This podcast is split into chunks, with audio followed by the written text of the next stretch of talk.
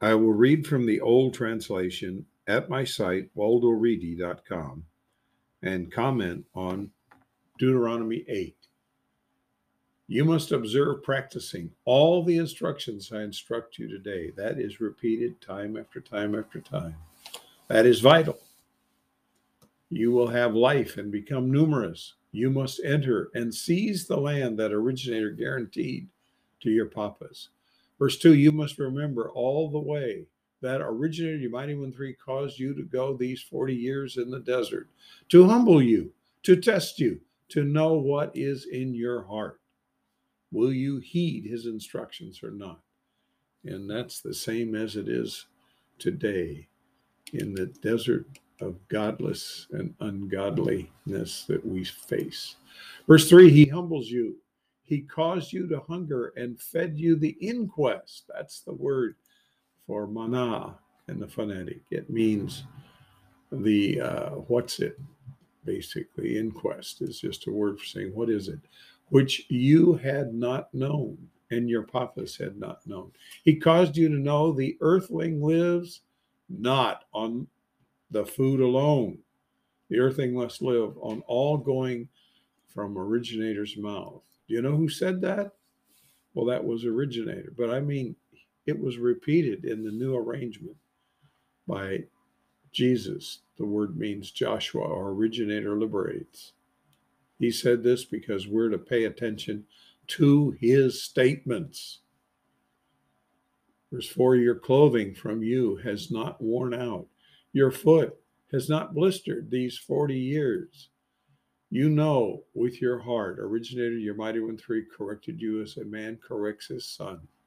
Verse 6 You must heed, originator, your mighty one three's instructions, going in his ways and revering him only no one else is reverent, just the singular originator.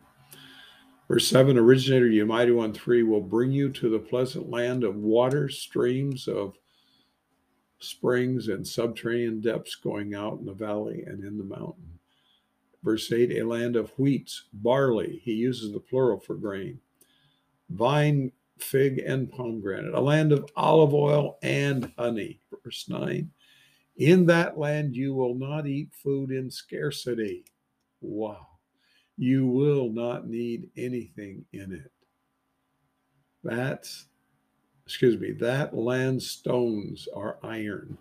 So they would be able to smelt that. You will quarry copper from its hills. The same thing there. They would be able to extract copper. You will eat and be satisfied. You must gratefully praise originator your mighty one three in the pleasant land that he gives you. Do we do that? Do we gratefully praise him or do we always ask for things? We should always gratefully praise him on our knees. Verse 11, you yourselves must heed, otherwise you will forget originator your mighty one three, not heeding his instructions, his ethics, and directives that I instruct you today. Verse 12, otherwise you will eat be satisfied, build and inhabit pleasant places. Verse 13 Your herd and your flock will increase. Silver and gold will increase for you.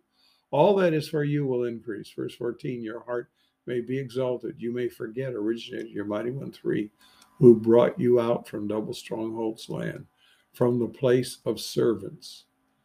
Always referred to as servants, except once he referred to them as slaves.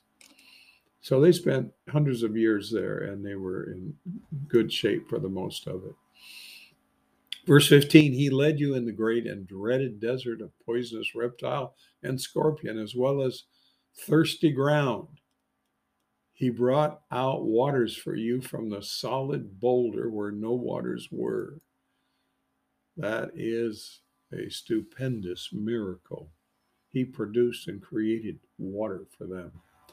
Verse 16, he fed you inquest in the desert that your papas had not known to humble you, to test you, to please you in your future. Verse 17, you may say in your heart, My strength and my hand's power accomplished this well for me. That is dangerous. Verse 18, you must remember, originator, your mighty one three, he gave strength to you to accomplish wealth, confirming his pledge that he guaranteed to your papas as this day. Verse 19, it may happen.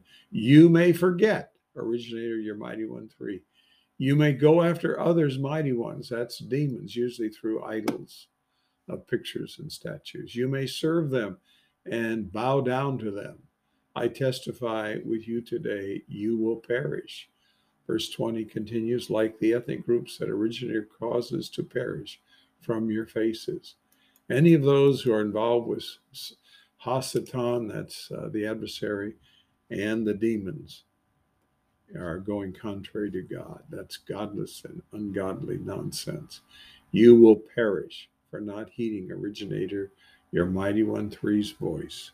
We'll stop there for now.